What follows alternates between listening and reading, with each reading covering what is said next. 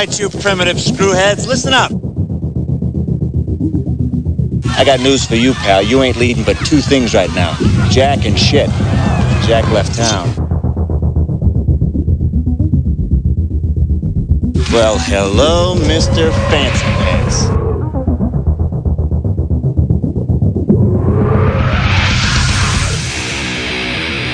What was that ruckus? What ruckus? I was just in my office and I heard a ruckus. Describe the ruckus, sir. Does this mean we're not friends anymore?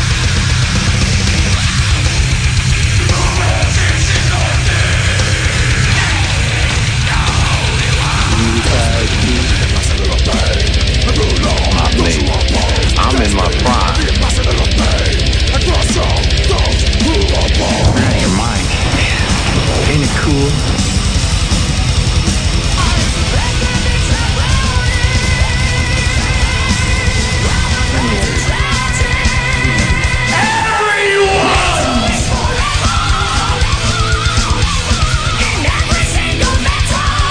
First you want to kill me, now you want to kiss me.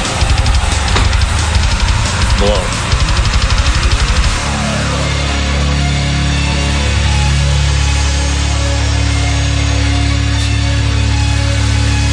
Good. Bad. I'm the guy with the gun.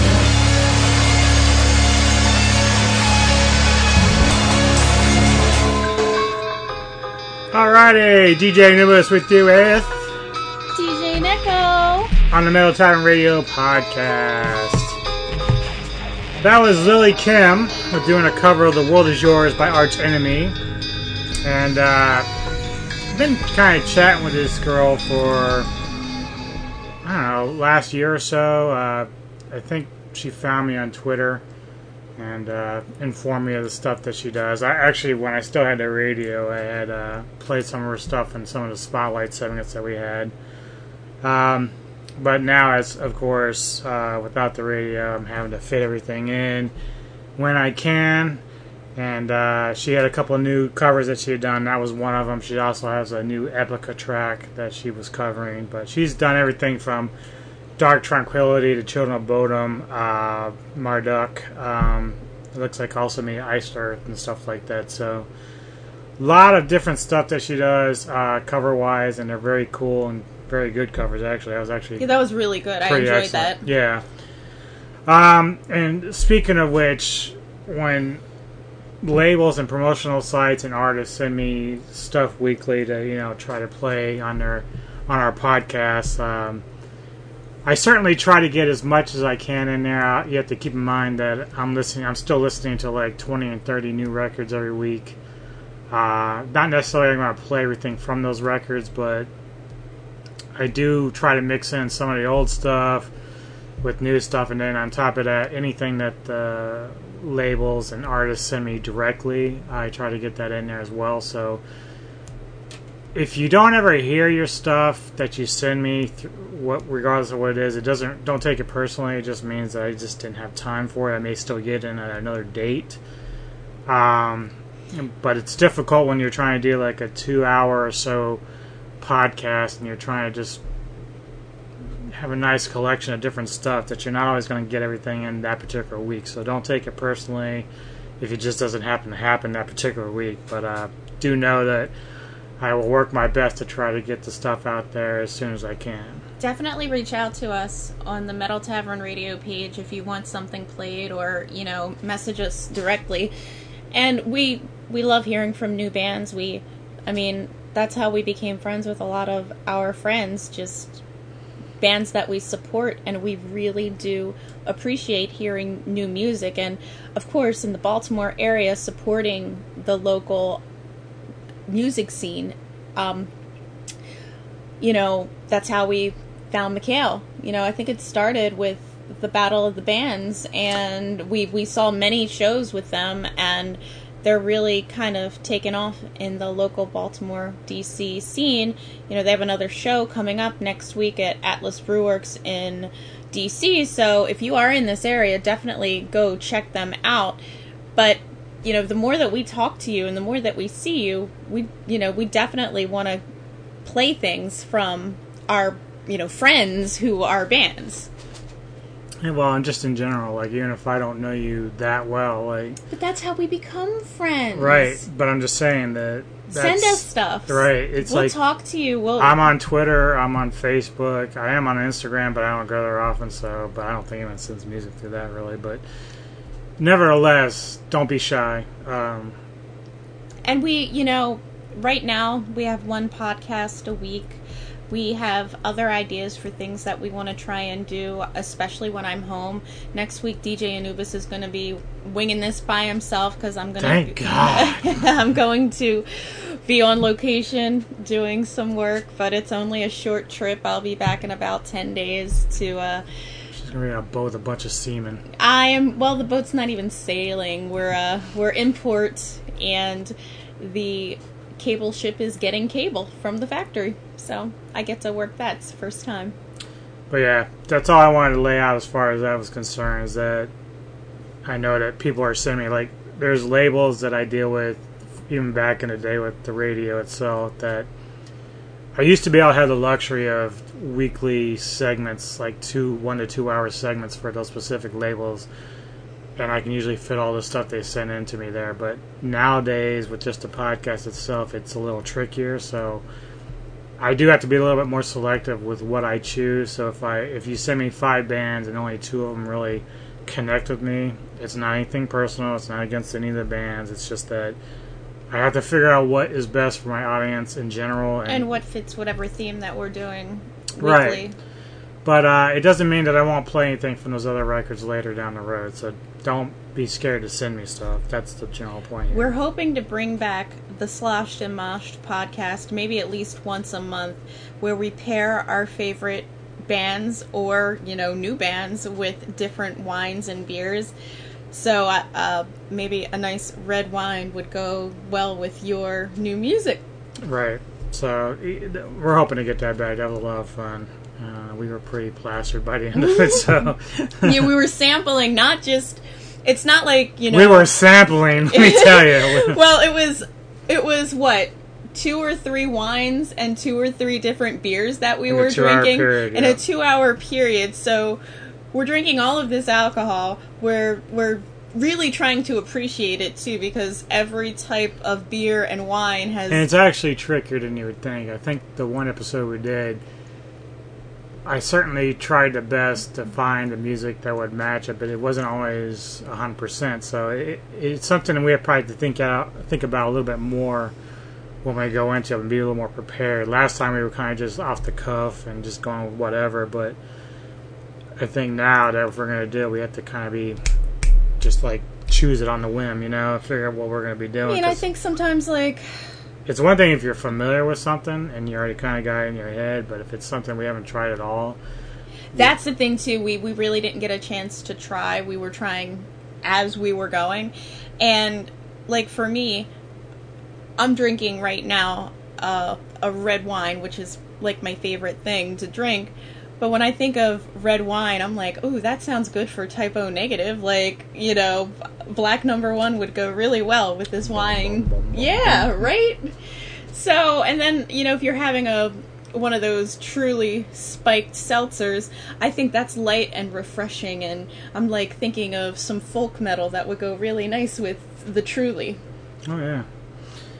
So in the last episode, at the end, we started talking about how we were preparing to go to Hordestock. Wordstock for Big O and Dukes, my favorite podcast, my favorite radio Pair show. guys, yep, from Virginia that uh, have been doing their They've been in the radio world Shows for a since while now. about 1999, interning on an old station that doesn't exist anymore, and then they were here in Baltimore, and that's really how I started loving them. Was I was working at a job, and it was a bunch of data crunching, and it was kind of boring and tedious, so I took in a radio. This is back in the day before there were a lot of podcasts or a lot I mean there wasn't a lot of on demand anything. Nobody had smartphones. This was, you know, 2003, 2002. I think like both Oscar and Dukes have like actual other radio shows that are on Dukes does. National. He did sports stuff. Yeah, he's doing sports talk, Chad Dukes versus the world, But and Oscar is also doing another podcast, um, the Mike O'Meara Show, who is Yeah. you know used to be nationally Don. uh, Don and Mike nationally Mm-hmm. syndicated, and um, so they're they're very experienced and they're very funny, and they're very passionate about this particular show because now, like, even though they have a very good following, it's almost like they're still kind of like us. They're kind of like doing it in the basement of something. It's like it's not well, like it's not a basement. It, it's a nest. It's in an uh, like the top floor. That's why they call it the nest. It used to be the bunker, which was the basement, but now But I'm saying is that they're it's their own dime and everything they're doing. Mhm, their they're, they've built their own business. They should be very proud of themselves because I think it's been about 10 years now that they've been doing this podcast, maybe 11. I was, when I was working um, at another, how do I get all these boring jobs? But they went, they were in Baltimore, then they went to Phoenix, and then they came back to DC. And at the when I was when they came back to DC, I had this. I did have a um, an iPhone at that time. It was probably about 2007, 2008, and I would download the CBS radio app so that I could listen to them. It would kind of be like a segment behind, but I would always listen to them, and they would just they would just make me laugh. I I don't have any any way to explain it except for they treat their fans like friends. They talk, they make jokes. They're about the same age as me, so a lot of things kind of like when I was in my 20s, they were in their 20s and they're going through the same thing and they've built this business now. They started like, you know, just recording together started up their podcast after you know the the radio station flipped formats to sports talk radio. It wasn't talk anymore it was sports talk so they they lost their show.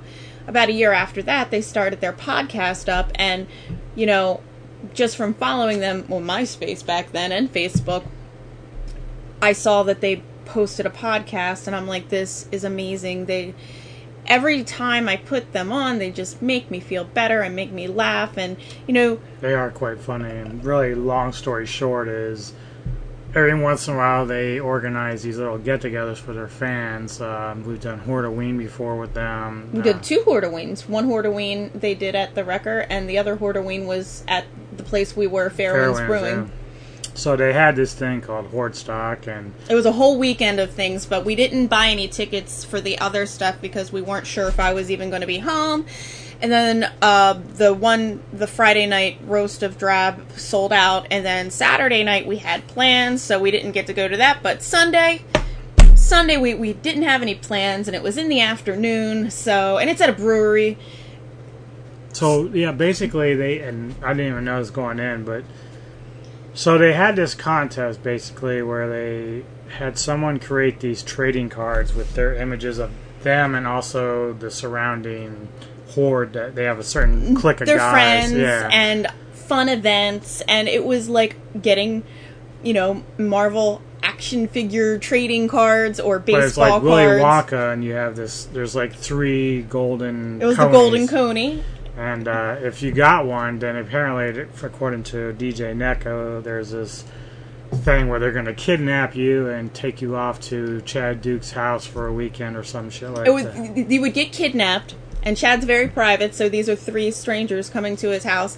I understand. I'm you know he's he's a celebrity so if you're letting a bunch of strangers in there he did not want any phones. He didn't want people to know the exact address so you would get kidnapped literally in the back of a van with with a sack over your head and I mean, the ride is only about five ten minutes from where you're, you're going. It's not like it's But- just it's funny. It's a funny It's joke a, yeah, and and it's- everybody was going to leave their phones at this one location so then you get kidnapped you get to go to chad's house party in his fancy pool and then you know picked up and taken back to get your stuff yeah. so we didn't win unfortunately i was hoping i would but we did get four packs of trading cards and two packs of them we Signed. got, we got signed and i was thinking of doing a really cool um, since we have so many trading cards i was going to do like because it's 20 trading cards and then you have the the pack itself that was signed so i was going to do like the front of the trading card and then underneath the back of the trading card and kind of put it in a frame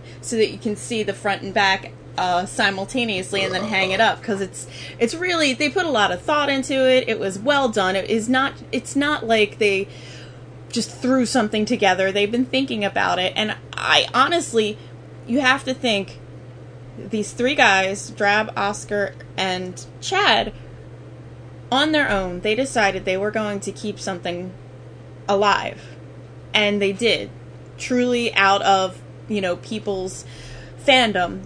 And they started their own little business and turned it into their own thing. They are their own boss. They should be really proud of themselves because they have no they have no like program director on on a station that they have to answer to and they can come up with their own ideas like horde stock like hordeween like having the concerts that they do it was to me i i absolutely just i'm very proud of them to see because i've seen them grow from and they're all very friendly. Like Mm-hmm. you know, when you they actually walk around while they're there and they talk to you, and it's like you know you, you would just think they're just one of the other people you know. It's like very cool, uh, they very take relaxing. pictures Uh, Um, part of the the conclusion of the evening for us was, I guess they were unveiling a new painting. So the the Sullen Gallery is something that started because there was a picture of Oscar that somebody took at a Caps game, and he was, you know how sometimes you're just sitting and staring into space, and you just look like you're bored or upset or something.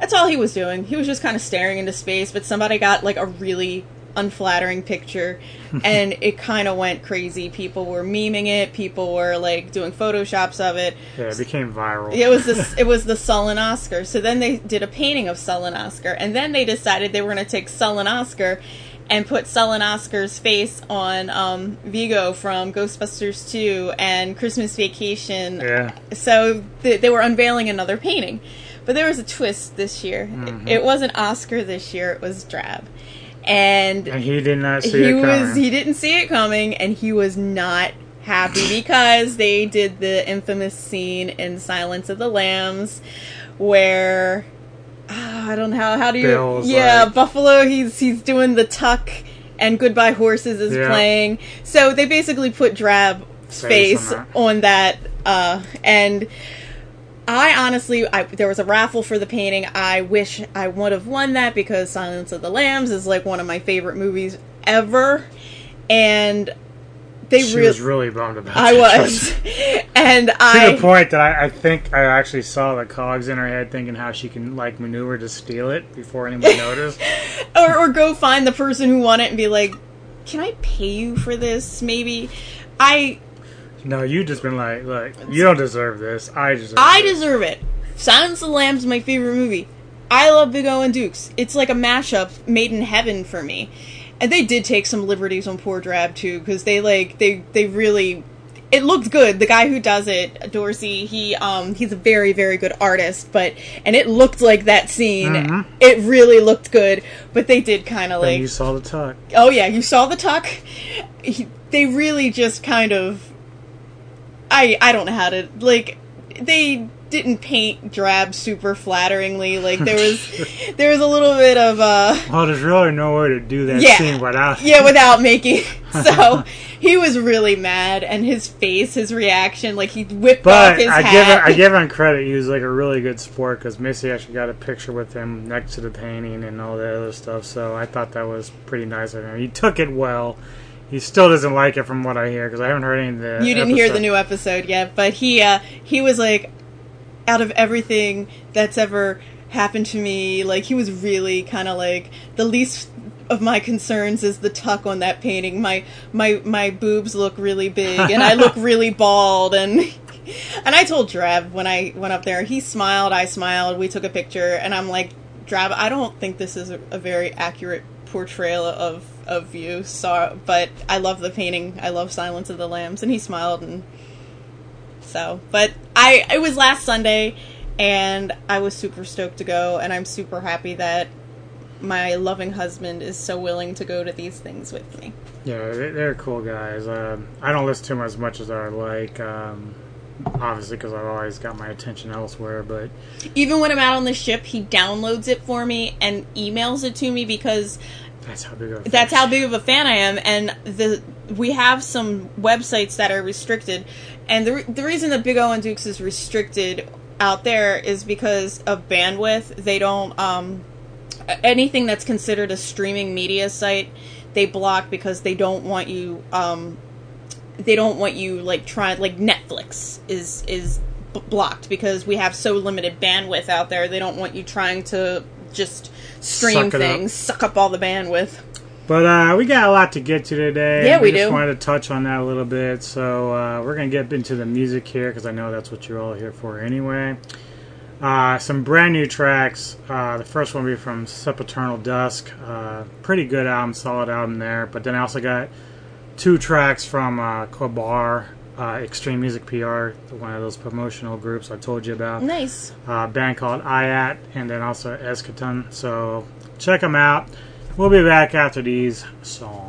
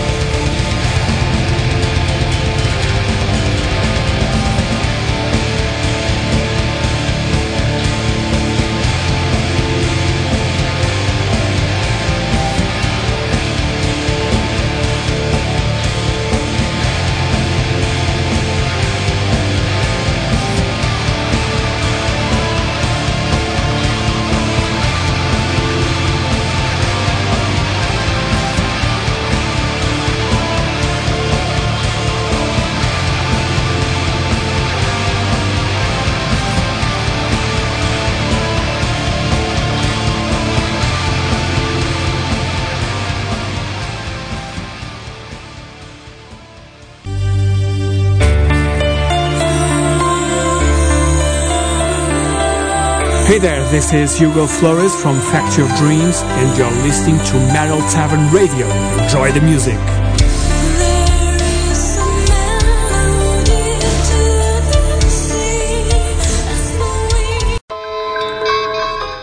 All right, DJ Neko DJ Anubis with you on Metal Tavern Radio, the podcast 2.0. 2.0. Yep, yep, yep, yep. So, uh, I was looking around on the web yesterday and came across an article about heavy metal is good for your health. It's an interesting article because, you know, everybody always kind of puts us metalheads in this, I guess, little specification. Stereotype. Yeah, a little stereotype that we are angry and all we do is drink and Cause problems. yeah and and metal's blamed for our suicide rate. Mm. And to the contrary, you know, I have always been a very responsible adult. And, you know, I'm starting to become a little bit more successful in my career, which is awesome because I'm doing something I absolutely love. Um, DJ Anubis has always been employed, and, you know, we both went to college. So, you know, it, it just baffles my mind that just because uh, what you listen to can define who you are. Now, granted, we do define ourselves as metalheads. We love it. We love going to concerts. We love the music. But you have to, like, put things into perspective.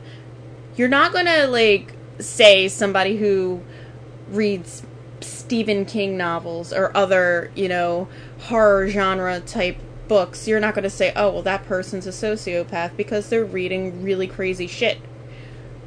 It's just music. It's it's fiction, you know, like we're listening to something because we are entertained and we love it. Now, to the flip side, everybody is, you know, I hate saying everybody, but people have accused metalheads of not being educated, not being able to, you know, I mean, let's look at some of the most popular. Let's look at Bruce Dickinson. He's he's a pilot. He has two different degrees from the university. Like on top of running a very successful band and business. These are not uneducated people. These are people who really know what they're doing with their lives. So, you know, one quote here it says despite the often violent lyrical content in some heavy metal songs recently published research has shown that fans do not become sensitized to violence which cast doubt on the previously assumed negative effects of long-term exposure to such music Indeed, studies have shown long-term fans were happier in their youth and better adjusted in middle age compared to their non-fan counterparts. I that that that quote just speaks to, to Well, it's like anything else, and I, you know, we don't want to make it overly political because we kind of stray away from that. But when you look at some of the things that have happened over the years, when you have teens or people that kill themselves, and you know, you get these. Uh, media reports that oh they were listening to Judas Priest or Slayer or Marilyn Manson. Yeah, remember the trench coat mafia eh, it, with the Columbine shooting? They Right. were like, "Oh, they were listening to Marilyn Manson, and It's- that's what made them do it." Uh, I, I always have debated that because, you know, yeah, they might have been listening to extreme music to try to help cope with it, but if they already have serious issues with depression or whatever, that they were going to do what they did no matter what. It didn't matter if they were listening to country music, hip hop, or whatever. At the end of the day, it isn't like video games. Like now, you got Walmart talking about how they want their employees to make sure that no games are on their TVs in there that are showing violence, and they're, they're just And they're- GameStop has a seven-day waiting period Right. now to purchase this- violent video games, even for people like me who are almost forty.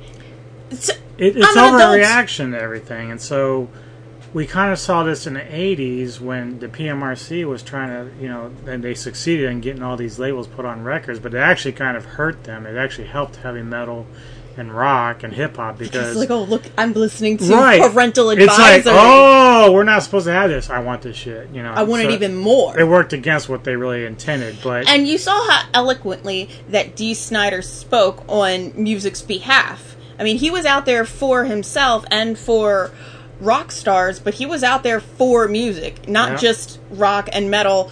He was out there, you know, saying, and it's a constant problem because most of society that doesn't understand metal to begin with, or even rock, it, just like Dee point, uh, pointed out with Tipper Gore and Company, was that they went into his lyrics looking for certain things, but without understanding the context to which it was being written. So when Dee came up to him and, as you said so eloquently, told them that, well, no, this song is not about S and M. This song is about this, this, and this, and that you only got out of it what you went in looking for. So he, he really turned the tables on them, which threw them for a loop, which was one of the greatest days for metal and rock fans worldwide. That Dee went in there and just showed them that no, we're not fucking stupid, and nor are we like delinquents or criminals or anything else.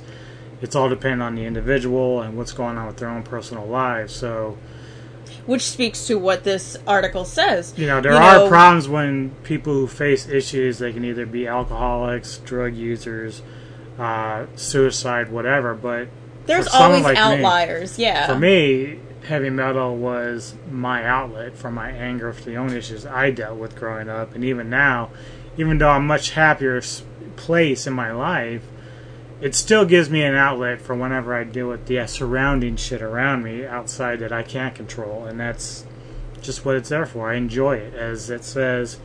I was much happier when listening to it, so watching what's going on now after the El Paso shooting and Dayton stuff, like it's you don't want to go down to where it is starting to go down, where like you know all of a sudden you got waiting periods and you know Walmart's deciding what they're going to show on their example TVs and whatnot. Like I mean, they are a business and they can do whatever they want, but honestly, you have to really dig deep, I guess. I mean, there, there, there, are other issues that we need to address more than that. Like now don't get me wrong. In metal, there are a couple of wild cards, Mhm. like uh, well, there's extremist stuff out there. You look no, at Varg and- that's what I was gonna say. Varg and that whole non, you know, burning down the churches, killing. Uh, But again, that's still just him. Like there are other black metal musicians who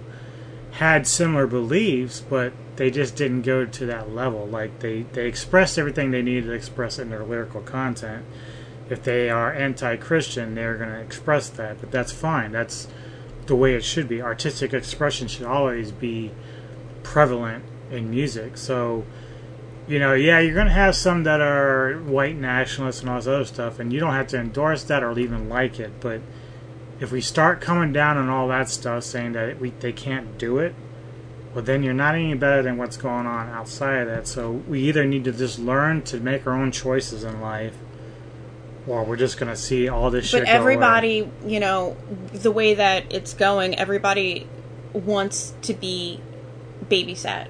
That's the way. Oh, we need to be babysat. We need restrictions. We want everybody to tell us what to do. And that, I mean, I don't say that to be uh, sarcastic, but the way, you know, if if the government's telling you you have to have like X amount of waiting time, and this is how we're not you're not treating us like adults and we're capable of making our own decisions. Granted again there's always outliers but what i'm noticing too and it, it sucked last weekend. It really sucked. There was a lot of shit going on in, in two different cities two different parts of the united states. But on the contrary, somebody, I wish I would have pulled this up so I could give you the statistics of, you know, not a mass shooting, but like the shit that goes on that is not considered mass shootings, like the crime epidemic in Oh, certain cities. Chicago over the weekend. Even had- even in Baltimore yeah, too. Baltimore's like the second. I think we're number one right now. We're number one, and we're in murders like- per capita, but right. but other cities have more murders, but they have larger populations. And part of the problem is that Baltimore's population is shrinking, and then it's becoming more dangerous because the dangerous people stay there. Honestly, And they don't trust me. They don't have anything to do with heavy metal. yeah, they have nothing to do with heavy metal, but you the mass shootings just get more publicity than the other bad things going on. You know, it was even to the point where there are X amount of deaths per day due to the flu or due to cancer and anything. it's more Car than accidents. yeah it's it's more than but because it's not publicized the way that mass shootings are it kind of like escapes our mind and we forget that and that's part, and that's really the media's fault too, because and that's that's what I was going at they have a responsibility to, you know. Obviously, they want to report things, but when you basically glorify and sensationalize something, when that's really just like those kind of mass shootings are really out of the norm. It's not really normal thing. Most of the stuff that she was talking about is you go into Baltimore or Chicago, and there's like violence every weekend, And drug- every single weekend. drug overdoses is a nationwide problem. It's not just Baltimore. It's not just Chicago. It's rural America too. And the amount of drug overdoses that are going on, but it's that's not that's not sexy. That's not something that the media wants to to show. They I mean, it's not like there's going to be a mass drug overdose unless you're having like, you know, a Kool-Aid party and that that's sad that you know these single deaths all kind of get swept under the rug and they don't get i mean i i'm not trying to publicize every small detail of everything that happens but you you really want to start thinking about where our time is spent and Priorities. yeah what prior like right now fentanyl especially i think i'm saying it wrong but fentanyl fentanyl um, it's a very potent drug and you know people are getting slick and putting it into different drugs and it's causing a ton of overdoses. And i know right now they are starting to provide users. It's kind of like the heroin needle exchange program. People were up in arms over that but you know everybody was getting aids and dying so after they started that fewer people were getting AIDS because they weren't sharing or reusing needles. You have the fentanyl right now. There, there's like a, a dipstick that you can use that detects fentanyl, and they're trying to get it into people's hands so they don't overdose. And on top of that, there there are sprays that they use up, up the nose. It's called Narcan that will revive somebody. Maybe. The idea is. Again, I, I'm going on my usual tangent. Yeah, the, we- the we're idea. going way off a bit, but the, the, the bottom line is that when it comes to heavy metal and rock music and all that, you know, it, it's really the stereotypes are really They're not and there. yeah, they're disingenuous, and you know, we we're part of the metal scene mean, still religiously, even How many different types of people that we know listen to metal and they're all very bright. very bright, very different. They all have different, you know, uh, one guy, um, Herman, he works, he's a scientist. He works for the Department of the Environment in the Netherlands. Tom, he does body work on vehicles. I mean, we have people who, you know, they, they're IT wizards. Ev- Not only that, but you just get into the bands themselves and the music they write. If you actually sat, like, even though there are bands that have always kind of made a living off of just writing about horror stories or Tolkien or whatever, the, the end of the day is a lot of that is really intelligently written. Well, look at look at playing a guitar itself. It's a it's complicated. Writing music is complicated. This is I mean it says right here heavy metal can promote scientific thinking. Hello, that's if you are writing these incredible like riffs, you're like, "Oh, this is awesome." It's not just that it sounds awesome. It takes a level of intelligence to do that because I'm not doing it. Neither. DJ Anubis isn't doing it. You have to be able to, you know, separate the theme of the music with the person that is doing it and the people that listen. Yeah, we, we just thought that was kind of interesting to, to come across that and again state it out because it just needs to be bears repeating. Um, I also wanted to get to I, I few weeks back, I contacted a few different people about doing liners for MTRP, and uh, it's not just if you're a band or a promotional label. Like, if you want to sort of get your name out there while giving us a liner for us to play for the radio, we are looking for a lot of new liners we'd like to insert because a lot of stuff that I have is going way back years. so- And we would we would, we want to hear from our friends. Right. Hello, snipers of Babel. So you know, I'll try to get contact with those people again. To, you know, remind them that they can get a liner in here, which saves me the time of having to talk about it all the time. So if you have something you want to say, keep it to about thirty seconds to a minute, and then uh, We'll put you over some of your music, Right. and you just yeah, we'll do all the little crazy work. we just need your voice. Say, hey, this is so and so from such and such and such, and you're listening to Metal Tavern Radio. I can scientifically put your music over it. Yeah, it's magic. That's that's how I do it. It's it's magic. It's the computer doing computery stuff. Right. All right. So our next block, I do have a couple tracks. Uh, one is from a band called Rectify, which actually Vlad Promotions. Wreck Defy, not rectify, but Right, rec, Wreck Defy. defy. I love it. So Vlad, uh, who's from Poland, he prom- he actually introduced me to this band a few years ago. It was one of the bands on his roster. Now, um, they're doing their I don't know what if it's their sophomore record or maybe more than that, but they have a new record coming out that actually Inverse Record, who also I worked with, sent me the new record, so I'll be playing track from that. And then uh, Vlad, who also has some new stuff out there from a band called Damage SFP, so I'll be playing some of that as well. But to kick off the next block, uh, I actually told DJ Neko about this band a few days back. band's called Black Passage, and they have a new record called The Veil. Um, it's kind of like atmospheric melodic death metal. Um, very good shit. I really like it. It actually made my list of albums of the year. Woo! I actually have another band later on in the rock block that's also my albums of the year. So a lot of good stuff today in that regard. But this song is called Left to Waste Black Passage. Here we go.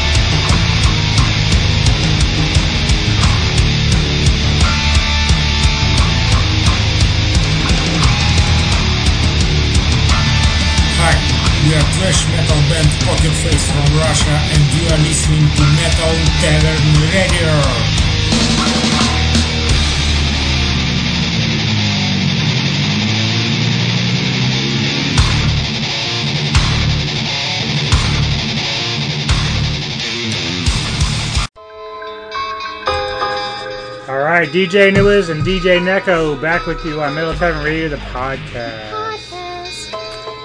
So, we're going to dive back into the comic stuff, only this time it won't be Marvel, but DC. I'm not as well versed in DC as I am in Marvel. Growing up as a uh, little nerd as I was back in the day, I was always into Marvel, collecting the cards, reading the books, the books, the comic books, you know. I didn't have a lot of DC experience, so Well, I had no experience at all. I mean, obviously, I knew some of the characters, whether it's because I was, saw the, the comic books out in 7 Eleven back in the day, and then, or the cartoons that I watched on Saturday. yeah, like the Saturday cartoons and the Justice League stuff, I, I watched, but I just wasn't as well versed or as like super, you know, interested as I was with Marvel. So with DC, excuse me, every time I go into a DC movie, a lot of times I'm just kind of like, you know, I, I, I don't even have expectations because I don't know a lot of backstory and things like that. Yeah, you know, I mean, for me, uh, it didn't matter if I didn't have any backstory on it. Like, it just, I liked the way that Marvel had planned everything out. Like, it was in phases, and, and they're still going. They're still going to be doing that. We talked about that a couple episodes ago. The problem for DC is uh, consistency as well as thinking things out. Like they, they were trying to do a similar thing that Marvel's doing, but they're just missing the mark a lot more than they're hitting it. So I, I feel like a lot of the DC movies are just not as well done, maybe. they're not. Yeah. And some of that's whether it's the choices they make for the characters, like actors and actors and actresses, or horrible scripts or whatever. Like recently, the only movies that I really liked as far as like the total package would be Wonder Woman and Aquaman. And, And I haven't even seen either of those. right, and And it's not even like for me, it's not even like oh, I have to see them. Like with the Marvel movies, I was like I had to see them. I, I well, felt for like me, it was like it wasn't even like I rushed out either case. Like I think I saw Wonder Woman after it had already been released to, to on demand. Mm-hmm. Aquaman, I did go out, but that's just because there was absolutely nothing else in the theater. and I was gone, wasn't I? Right. And you were like, I need to do something. I got out of this house. right. So, and then like my highest hopes, of course, was for Suicide Squad Oh, because I liked the whole premise Oh of my- everything. But the, the the trailer was way better than the damn movie. it was terrible. but outside of some interesting characters in it, it, it really did fall flat. It just didn't resonate with me. And, and of course, a lot of people like, and of course, you hear the rumors about how they were going to make it R rated and make it, you know, darker. Then they all of a sudden panicked and reversed course, and that's how they kind I of. I think fucked- yeah, I think it hurt them. So the interesting thing is, the one of the good moments of Suicide Squad, of course, is Harley Quinn by Margaret Robbie, and she's in the works of doing a spin-off called Birds of Prey, which I think originally they were going to do a solo film, but I think she didn't want to do that, so she's sticking to bringing these other characters, uh, female characters, into it. One of them played uh, a character named Huntress, played by Mary Elizabeth Winstead, who was in 10 Cloverfield Lane, as well as the remake of Black Christmas, Christmas 2006, which is one of my top 50 horror movies of all time. But so they're adding some other female superheroes in that, or maybe they're bad guys. I'm not sure. This is where my knowledge of the characters. Yeah, is I. I don't. I know yeah. Harley Quinn, obviously, but outside, I couldn't tell you who these people are. But apparently, Margaret Robbie, when pitching I the idea, for- Margot. Margot Robbie, excuse me, when pitching the idea, uh, wanted to make this film R-rated. Now, I don't know if she's taking a cue off Deadpool and stuff like that, but either way, that makes sense. Um, not everything has to be for the little kiddies, I don't think. So you know they can stick to their cartoons. Let us adults have our favorite uh, comic heroes and villains be more raunchier than they are in real life. Well, let's let's be honest. You know, you look at let's look at Batman back in the day from 1989. Like the Joker was insane and a mass murderer who ran a crime syndicate. Like that itself is not really meant for children. Even though Prince did a really awesome soundtrack for that album, you know, the whole thing. But Well, yeah, you know, Tim Burton did a good job with that, but that's you know, Tim Burton has a way of keeping it low key while still having it kind of dark. Like he likes the dark visuals and everything else that goes with it. So it was really well done.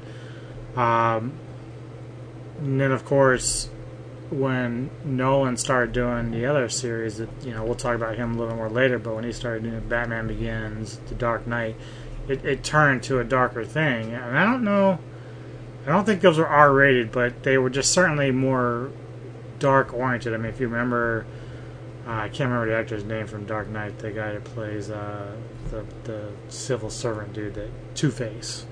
Uh, that was really kind of grotesque. I don't think you could take a, a little kid to see that, but it's shocking enough that that's you know where it was going. Of course, Deadpool blew the doors open by being an R-rated film, and it worked.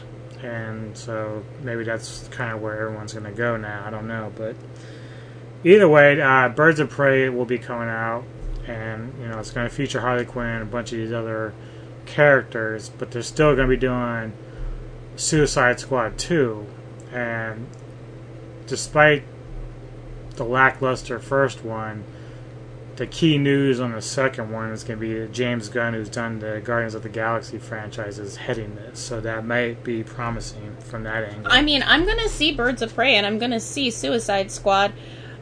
I mean, the first Suicide Squad, I almost, I, I almost want to watch the director's cut to see if it makes it any better. But I've only seen it once, and it. I think it's only really added footage. I don't think there's really anything. I think I've seen the extended version, and there's just not much more there to it. Uh, part of it's just uh, pacing. Part of it's like, uh, I think some people had a hard time with Jared Leto as a Joker. I thought I didn't think he was super bad as everyone thought, but uh, when you're trying to kind of follow Heath Ledger, even though he's gone now, it's like that's really the staple. Even even if you're trying to like follow Jack Nicholson, it's just impossible to do it. I mean, what do you think about you know the Joker movie that's coming out? well, that, out? it's gotten a lot of praise, like for the originality of it all. Um, I don't know what people think of Joaquin Phoenix doing it, so I don't know how it's been reviewed that way. Uh, there is a lot of talk about the movie itself being pretty good, so chances are they're going to like his version. But then again, is this the kind of Joker that we've are accustomed to throughout the years? Even going back to who was the guy who did the TV series uh, with Adam West and all them. oh, oh, Cesar. Um, Yeah. I can't think of his name. So, like. Oh. is it going to be in that line a little bit? Because from what you tell from the trailer, it looks like it's But you just have a. to, okay. You have to. This is like is a a divide. prequel, right. There is a divide in the Batman world. In the '90s, the Dark Knight started. Pre '90s, even though that um, it, it- and the Dark Knight kind of started, and that's where all these other um, villains started coming out, like Bane, um, Harley Quinn. So before Well, I remember that cartoon. so that is where the Dark Knight started from that cartoon and that series. Before that, Batman was like it was like a a superhero punch him up kind of. I, I want to almost say more lighthearted. So when the Batman '89 movie came out, which I still I, I watched it as a child nonstop because we had the the VHS that is kind of where the turn happened and then the dark knight came out and that's where all these new characters so it, it's well, once I got to Batman and Robin and Batman Forever, they kind of like lost their way. but that's what i mean like those movies they were trying to still be they were following it the wrong way is what i'm what i'm saying. Right, is right, like they were not following it the way that like this whole dark knight series went.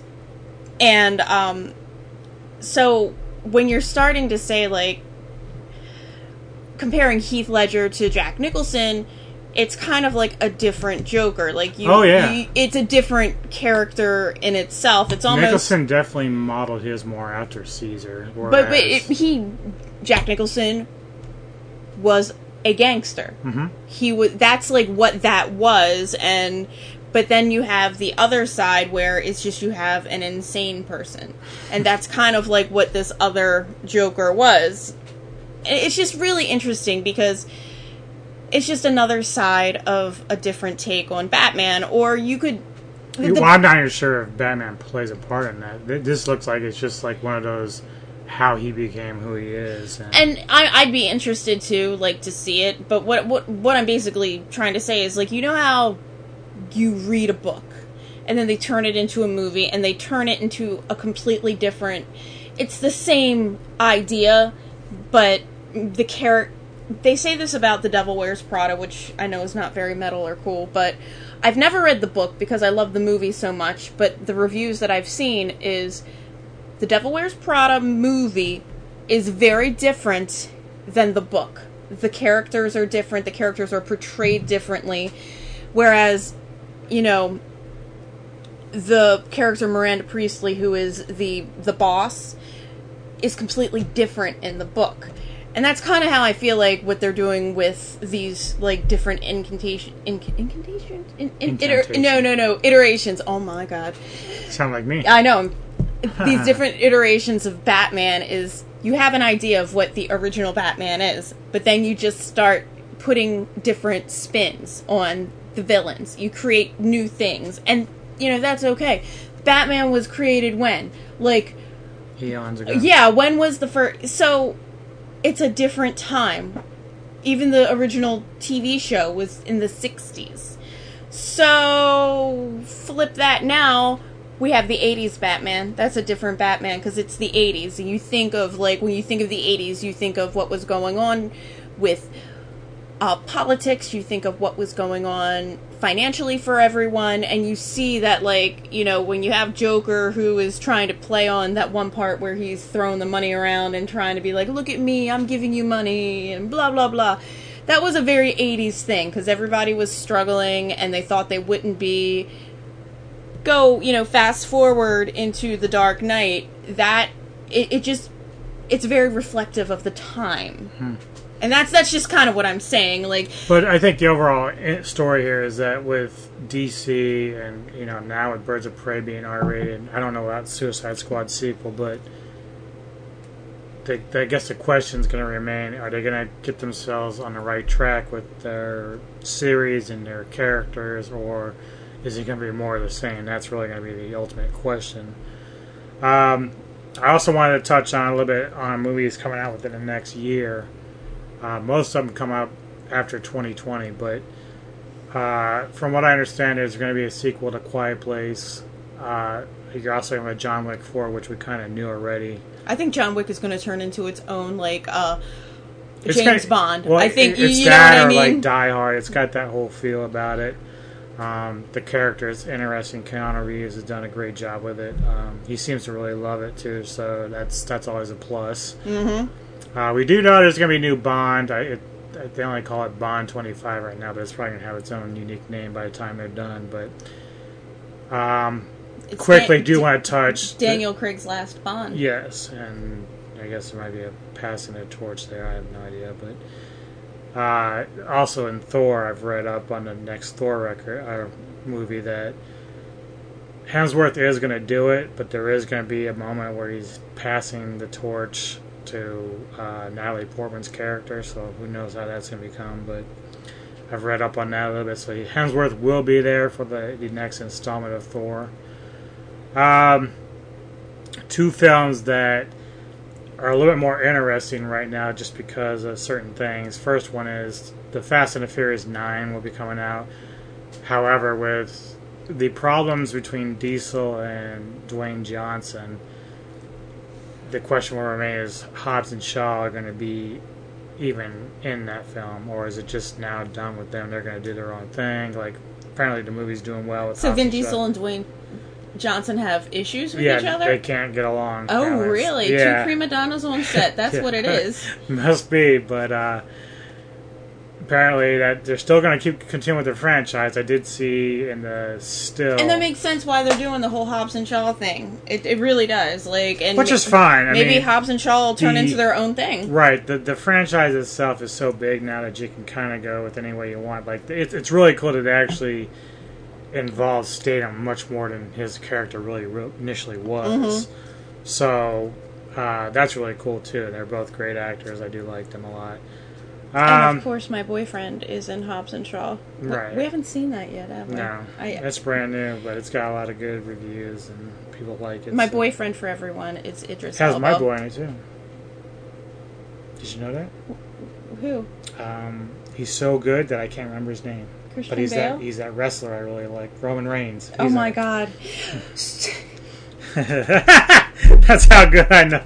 I, you know, he's that's how relevant he is right now with me. Oh my god. but I don't watch wrestling that much anymore, so like, but I, I liked him you as love Roman Reigns. he's a great character. It's it's inter- of course he's gonna play one of Dwayne Johnson's cousins. Of course, of course he is. It's that whole Samoan thing going on there. Um, the other interesting thing that I didn't know about till recently was they're going to be rebooting Dune. Now, I I, I, showed DJ Neko this film I don't think I even paid ago. attention she to it. She didn't. She hated it. Fucking hated it. What was Dune about? No matter it had all the great big characters in it, she still hated it. What was it about? I don't even remember. That's probably why I hated it so much. It's sci-fi and like Oh, it's, it's all dumb. about the sandworms and Oh yeah, that I think it, it's dumb. That's why. had uh, Sting in it and had uh, uh, Patrick Stewart. Just had all these big names in it, and you just like, no, not interested. It's So really fucking boring. It, it was it was pretty boring. I, I I mean honestly, I don't remember it. That's how boring it was. But anyway, they're rebooting this shit, so I'm gonna be kind of excited to see what they do with it because it's been many years. And what if- Originally, I think it was. What if I watch it and I like the reboot better, and you're like the reboot was oh garbage? That could happen. Uh, There's very few reboots or remakes that are being made that I actually like. I'm still dreading fucking The Crow when they do it because I know they're gonna do it. I just don't know when. Well, there's a lot of reboots that I just won't watch because they they I dreaded Suspiria. Now I've I've given Suspiria some credit for certain things. well they didn't really reboot it. They like they played off of it. It wasn't like an Well- exact reboot. Well, well, yeah, and that, and but that's the thing, like, and that's why I thought they should have just called it something else, because aesthetically and with some of the content, it is resemblant of Suspiria, but at the same time, they did a lot of different things that were off base and just kind of its own thing, which is fine. See, it I worked. need to see it still. You watched it while I was out on a ship. Well, I kept trying to get you to watch I it too, know, just weren't the mood. I know, I know, and I love Sus- Suspiria because it's about a ballet school and witches, which are two of my And favorite which things. the dance they have is very The newer one is more. and very important to what they do. So that's why you would appreciate it. But anyway, uh, not many reboots connect with me, and I don't know doing well or not. But either way, I, I, it's it's drawn interest from me. So anyway, we're gonna get back to some music. A uh, couple new tracks. One from a band called Angered Crowd, and then brand new Tomb Mold. So we'll be back after this. We're going to talk a little bit about Christopher Nolan and his films. and your boyfriend. Yeah, yeah. Me love, me love.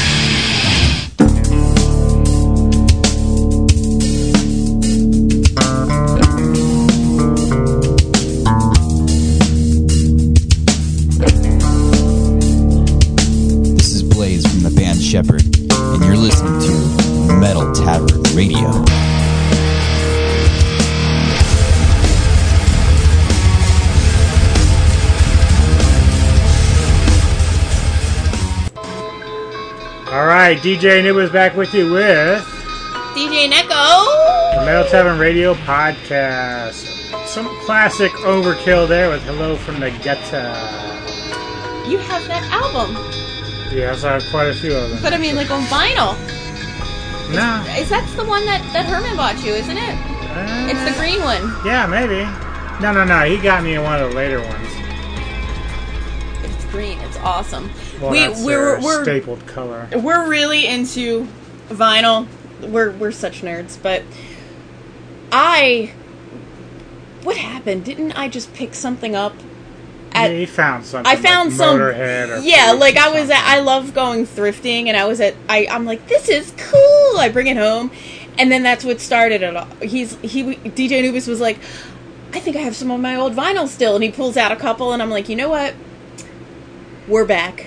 Vinyl. But actually, she was kind of like, okay, well, this is my thing, so you stick to your t- CDs over there and all that other stuff. Now his thing is cassette tapes. He Yeah. is like he now I'm back into cassettes. all in.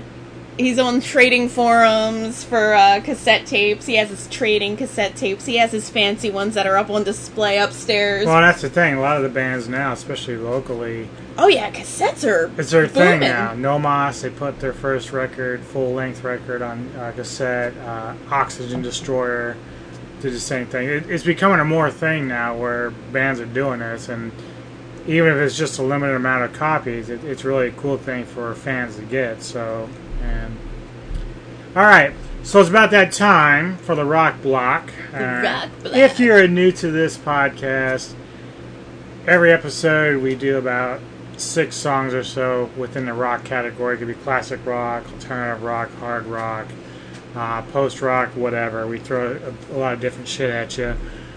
Towards the end of it, we have this thing that we've been doing the last few weeks called DJ Neko's Pick of the Week. Yep. So what she'll do is she'll have a selection, and then she will talk a little bit about why she chose that song for this particular week, and then we just go from there. Uh, we're gonna kick off this rock block with a band called Torch or Torche. I'm not sure how they really. Maybe it's just Torch, but it has an E on the end. Um, I liked their first record they put out, and then they just put out a new one called Admission, and uh, it's very good stuff. I really liked it. It's another one of those uh, albums this year that's on my best of list. It's starting to grow a lot more. Um, I'll post that towards the end. Hopefully, I'm not even sure if DJ Neko will be around to do the best of 2019. We usually try to do that. We didn't do it last year, maybe not the year before, but there was a couple of years where we did the best of. You Mhm. would sit down and listen to what I liked and gave your opinions on that. But we'll see how it goes. I might be gone Yeah, for she- like three months. But generally, because some bands I come across late December, so we may not do the best of till January. So she may back be back before then. So we'll see how it goes. But the track that I chose for this opening from Torch is called "Time's Missing," and we'll talk to you in a few when it comes to DJ Neko's pick of the week. Which one's my?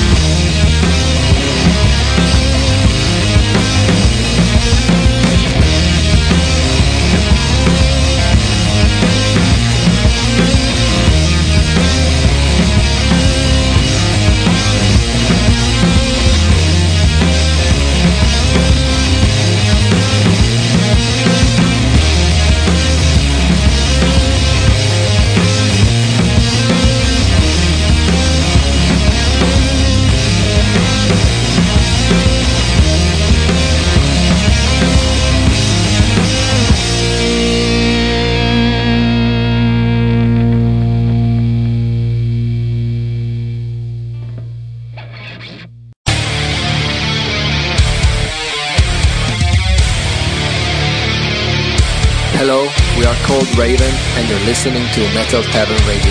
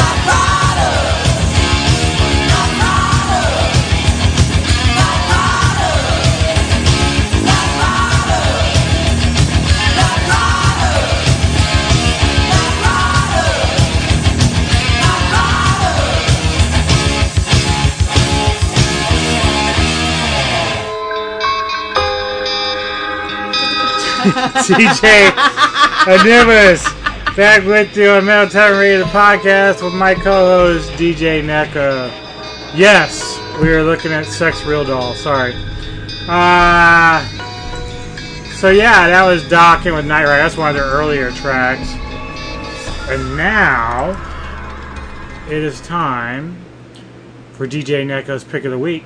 And would you like to tell us what your pick is and why it is? This one doesn't have as much meaning as many of the others do. Does it have a jet detachable vagina?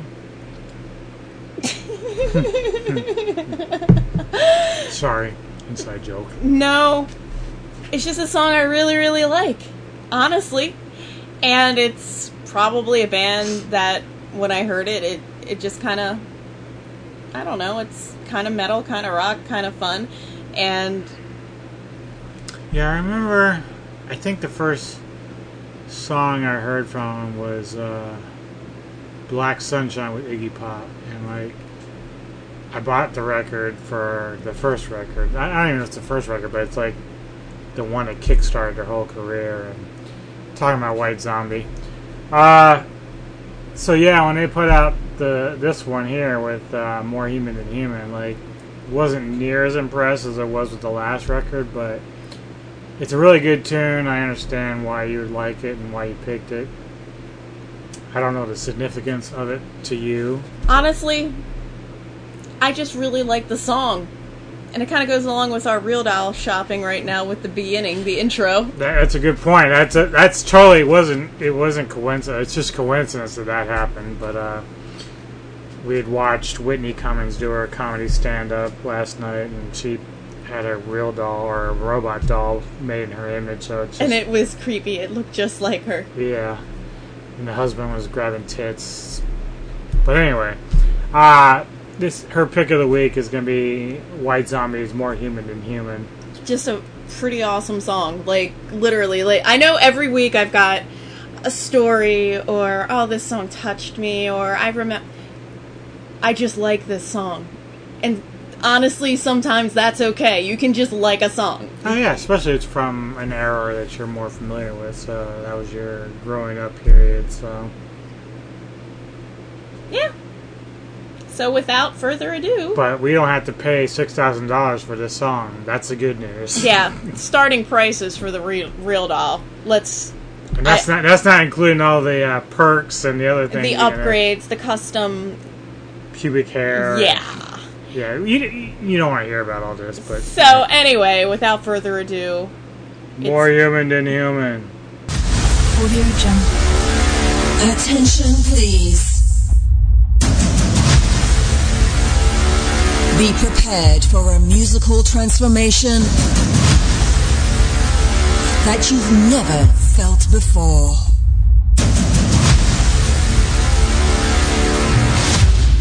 In a moment, we will bring you on a journey like there's no tomorrow. And we will break new ground.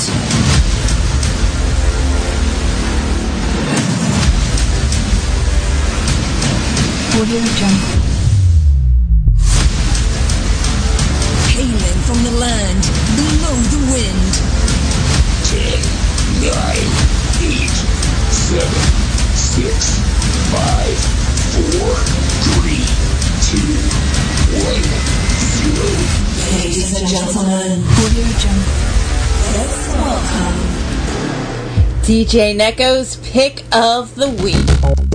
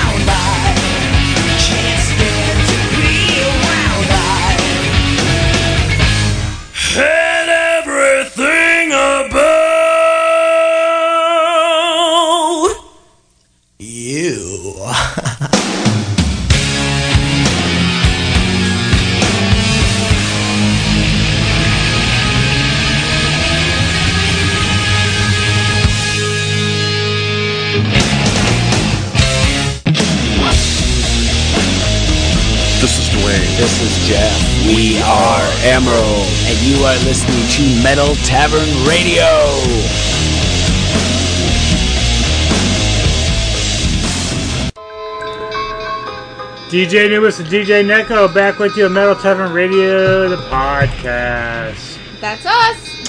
That ends our rock block for this evening. Ugly Kid Joe, everything about you. What did you think? What I think about what? Ugly Kid Joe? The rock block. I love the rock block. You didn't like Elder. I know. I tried. yeah, well, she has a problem with not only long songs, but songs that have no singing. Don't ask me. The only long, no singing songs that I want to hear are classical music songs done to ballet. All right. All right, so we talked about it before a while back. We were going to dive into Christopher Nolan, director of some great fucking movies. Uh, they made like a. Uh, the ranking of his films, best to worst, or worst to best, whatever. Uh, Ten to one. Yeah.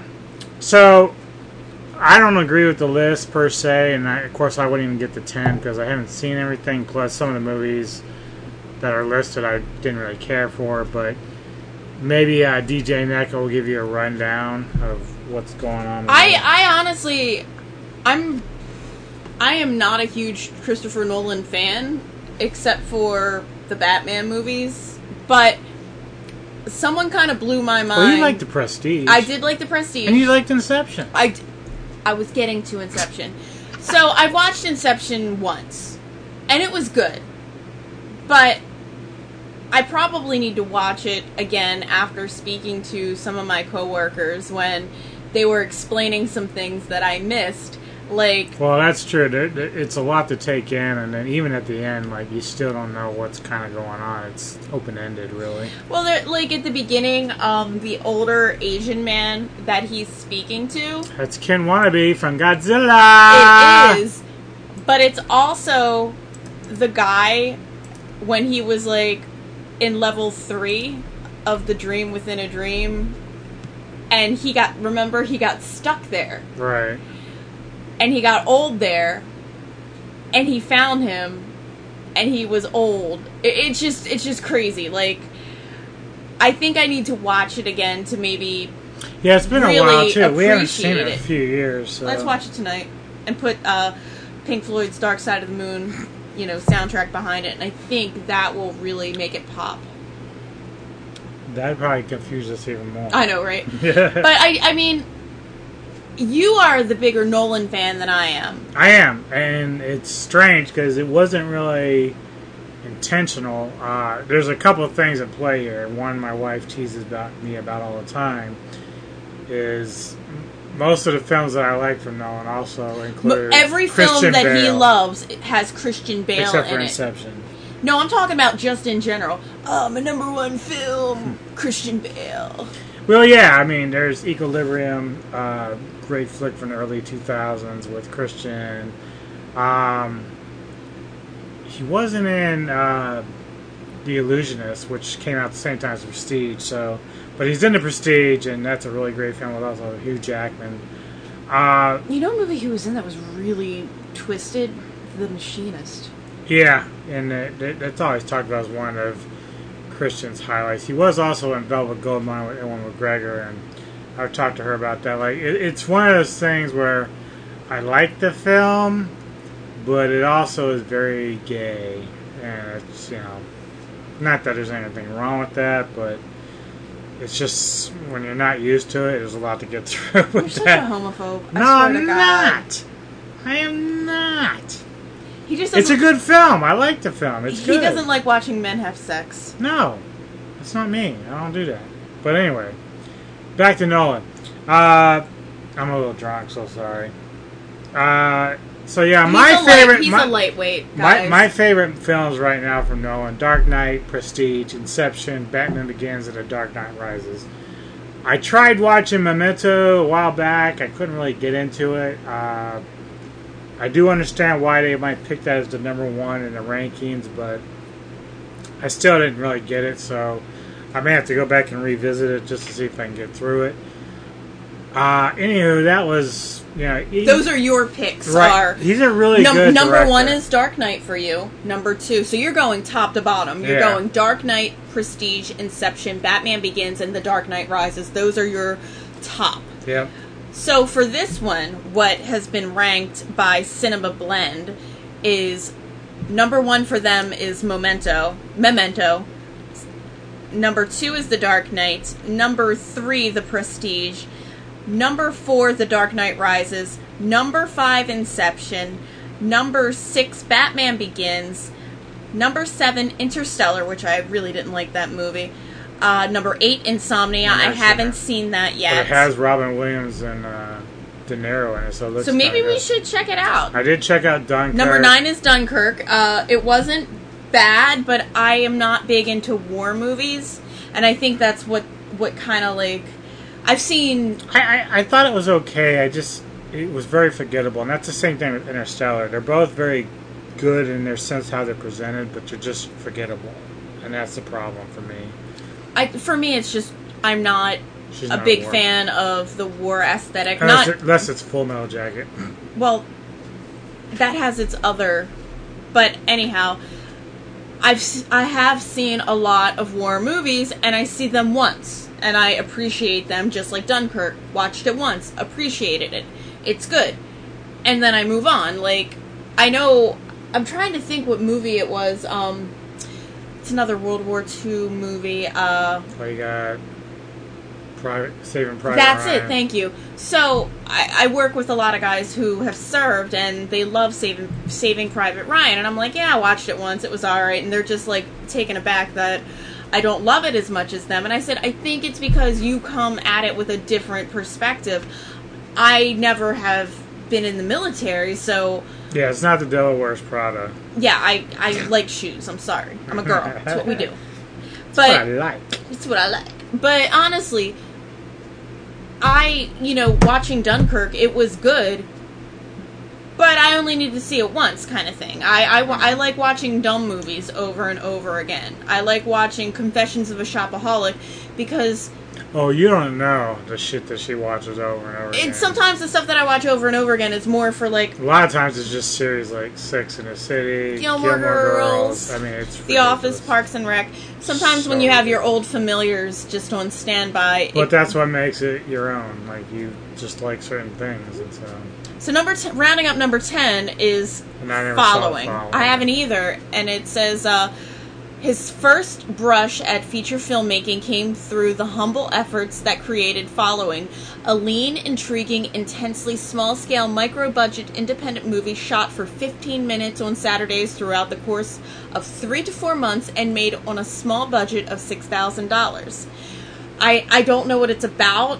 I you know, I'm willing to watch anything once just to see if I like it or not. I, but I yeah, that's that's an interesting thing because I recently watched a movie called Moon with uh, Sam Rockwell from uh, Iron Man Two and Fosse Verdon, and Oh, I'll get Fosse into I'll get Verdon. into I'll get into that in the next episode or more.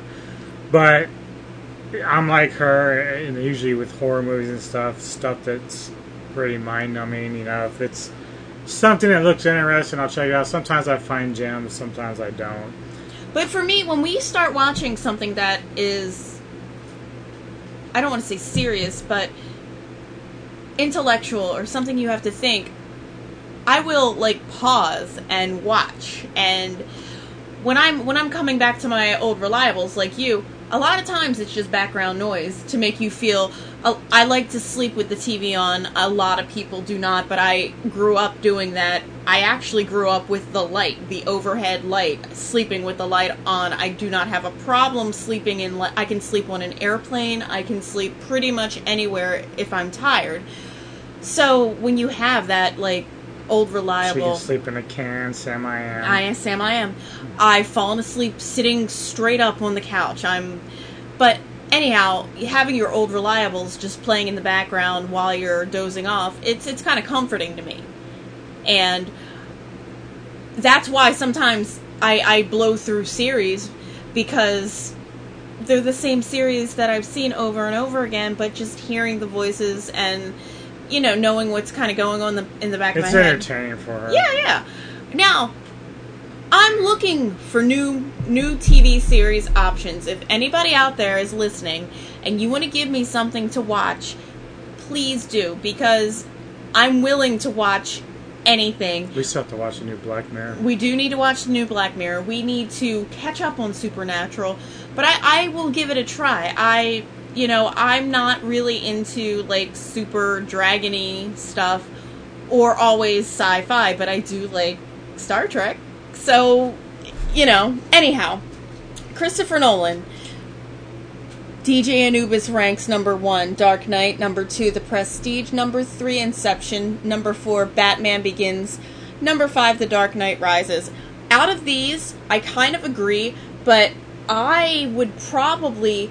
I liked Batman Begins, I think, just as much as I liked Dark Knight, mainly because as soon as the new Batman kind of like came out, I I thought it was just well written. I thought everything about that Oh, it's very movie. good. I mean, I did- like Batman Begins more than Inception, but maybe I would do this. Maybe I would go Well, The if I, could, Prestige, if I could really Batman Begins, Dark Knight, Inception, and then Dark Knight Rises. But it's hard for me because I love Catwoman.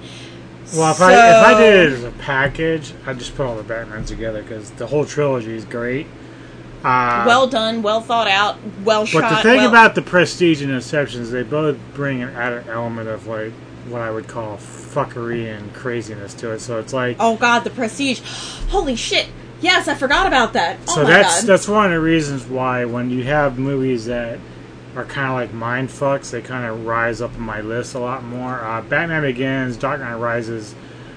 It's straightforward. Same with Dark Knight, but Dark Knight is just on a whole other level when it comes to like you know comic book movies and you know Heath Ledger, God rest his soul, did a fantastic job as the Joker, and it just it really surpassed all my expectations of what a Batman movie could be about. And I really didn't think anyone could beat Nicholson in his role, but again, But remember, we talked about this earlier. It's a different different Batman, version, different right. Joker. It's it's a, and that's why it's great though because Heath can take it to a darker level, and it can be separate from what Nicholson did and how great he was in his role. So, anywho, back to the music. Um, got a couple of black metal tracks in here. so. This is for the. Black Block. Nah, the last one's uh, more of a melodic death, but we're gonna kick it off with some Asagraum. And this is a band I came across probably a week or so ago. Didn't know much about them.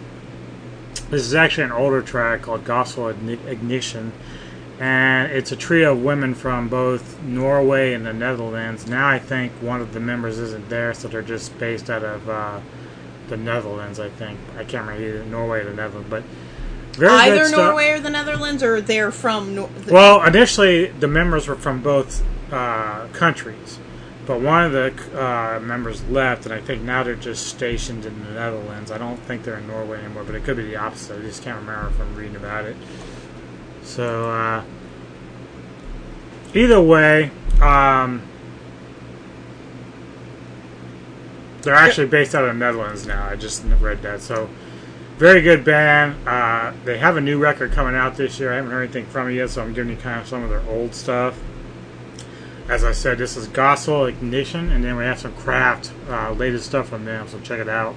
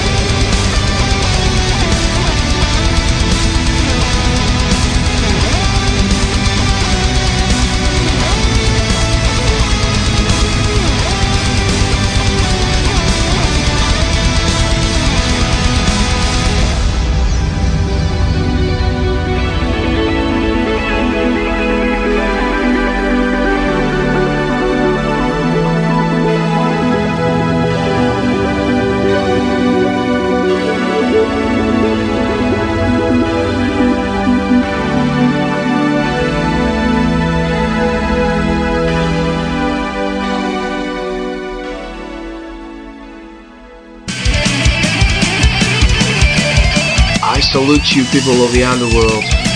I'm Nick from the Greek heavy metal band Accelerator, and I want you to rock hard with the Metal Tavern Show. Don't forget to like us on Facebook, and I hope you hurt your ears listening to a hot brand new album. Hell yeah!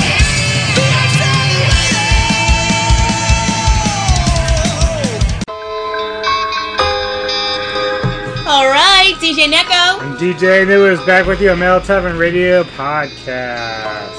So we just heard from Omnium. I'm, I'm saying this wrong. Omnium, Omnium Gatherum. Gatherum Yep. Stormfront. That was pretty freaking cool. I really liked it a lot. Yeah, I like that track a lot. Good band. I like a lot of their music. Uh, they always kind of remind me of November's Doom a little bit, but uh, both have a similar feel. But both are really good bands. Uh, that song just slays from top to bottom. Well written, all that good shit. All right, so the next block that we have, I do uh, actually the next couple blocks. I have some new stuff from Russian Circles as well as All Out War and Sons of Famine.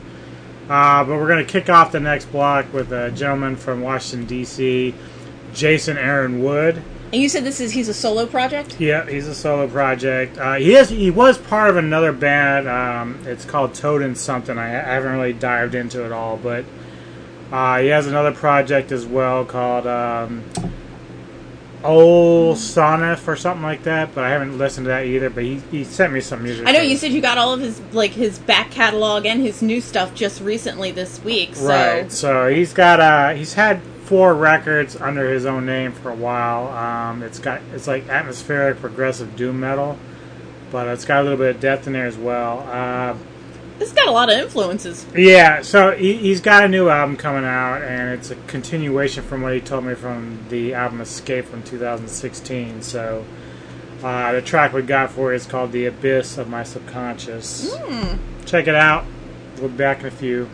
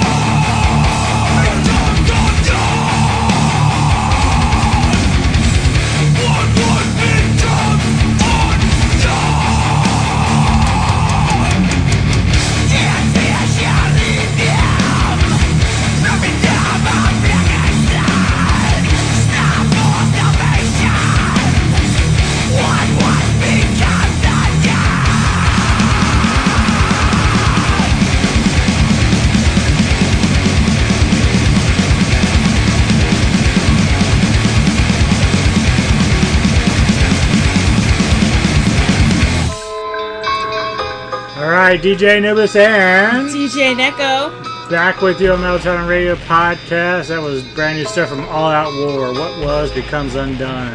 Nice.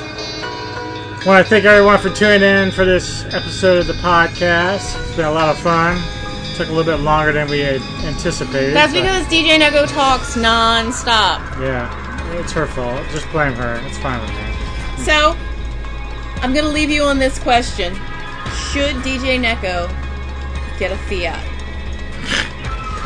She's kind of car shopping, but it's gonna be a while before she gets it. She just lost out on the one Fiat that she wanted, but It was pistachio with ivory interior. It was so cute. It was so me. But I, I think I do want a Fiat or a VW Bug. So stay tuned. We'll let you know what happens. My car is nine years old. She has about 150,000 miles on her. She's been through a lot, and it seems like this past year we've put a lot of effort into her. we try to keep her going. But it's it's. I mean, like it tires, brakes, calipers, like full brakes, rotors and pads, Yeah. plus calipers. Uh, what else happened this year? ball joints. The ball joints with the front arm and the the suspension. It's we're getting to the point where I I do love my car. I it was the car that I wanted. It was the car of my dreams when I bought it 9 years ago. But we've driven the shit out of it and we shared it for about 5 years and you have two people doing a lot of mileage in this one little car. She has no horsepower. She has, you know, a half a horsepower She ran pretty good for a while. but I I will be sad to see her go. But, But it, anywho, it's time to move on. it's time to move on. We'll Time see how it goes. and then you know, just comment, send us a message. I don't care if you send me personally a message or send Metal Tavern Radio a message.